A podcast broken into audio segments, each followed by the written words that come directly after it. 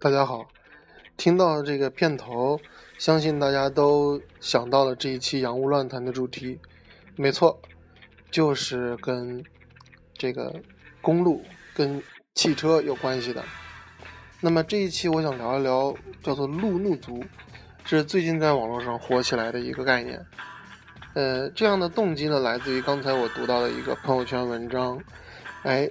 这个文章呢是我的一个同学发的，他看到了一段视频，这段视频里边呢，呃，介绍了是剪辑了一段国外在路上的一些温暖人心的画面。那么这个视频看完之后，我相信任何一个人都会产生这位同学的这种羡慕，觉得在国外的这些人开车特别的温暖，特别的有素质。那么国内的话呢就很崩溃。那么我相信这种情况肯定是存在的。但是我不能理解的是，其实我在国外开车的时候，也分地方，也分地方。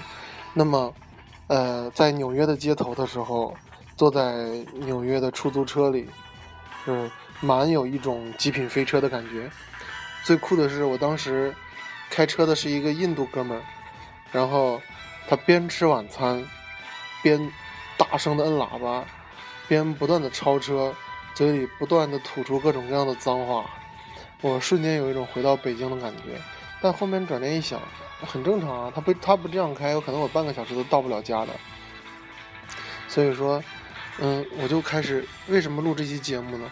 因为我产生了一个内心中的这样的一种呃思考，就是说，是不是这种路怒族在我们的生活中是我们独有的？但其实不是。因为成都司机的这件事呢，给大家带来很大的震动，是吧？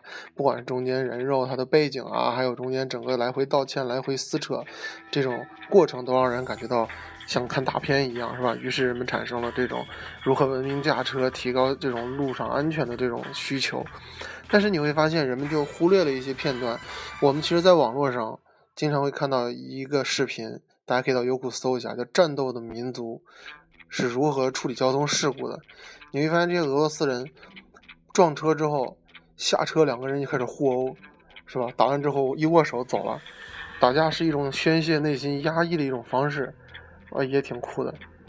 所以说，这种路怒族其实在国外也有的。在美国的街上，我在开车开在中部的公路上，那么这个呃卡车司机。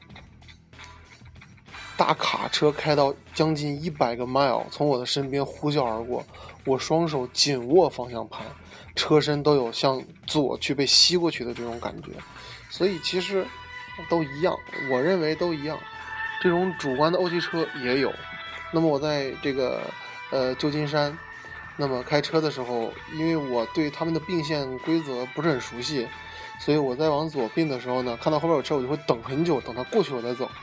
但是你会发现，他们习惯性的看到这种情况，他会让我先过，他就在那停着不动，我等他走，他等我走，然后后边好多车就排了一长排，就是这也是个问题。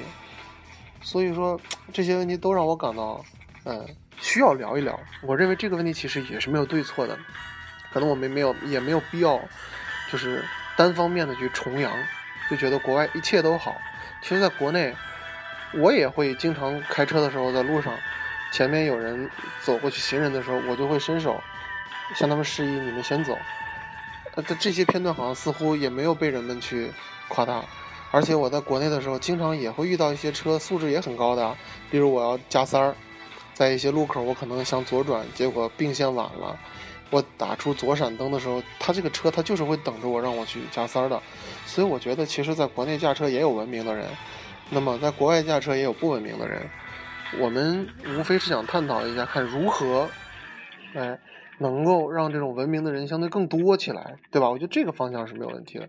但是我们千万不能误导，有一种错误的方向，说国外的人开车全文明，其实也是不真实的。例如我们在国外的同学，应该会经常听到一些恶性的交通事故，然后恶性的交通事件也会有的，对吧？也会有的。那么，只不过。那么他们这个国家的人群中呢，呃，受教育程度相对普遍过，相对较高，同时呢，这个犯罪成本很高，是吧？那么尽可能避免这种交通事故也是有的。那当然了，在那边感受到那种交通良好的氛围也是存在的，是吧？所以我希望我们能够比较客观的分析这个问题，而不是单纯的一边倒的否定我们，肯定他们。我们互通有无就可以了嘛，这也是我想办这个洋务电台的一个核心的宗旨。我们相对更客观的呈现出在国外的一些呃现象，以及我们国内现象做一个对比，然后让我们相对更客观、更理性的去分析认知这个问题。我觉得这是我最大的愿望。嗯，好，这期节目的内容呢就要结束了。那么这一期开始呢，我会加一个小广告，是吧？那么暑假马上就要来了。那么有计划要出国的同学，欢迎你来我们这边参加托福考试的培训。报名热线是四零零六六幺六五八六四零零六六幺六五八六。我们这里有托福、SAT、GRE、GMAT、ACT 等各种各样的出国留学考试。还有雅思考试的培训，那么我们的成绩呢？同学的成绩提高呢都是非常明显的。所以如果你有兴趣，欢迎你电话咨询我们的暑期课程。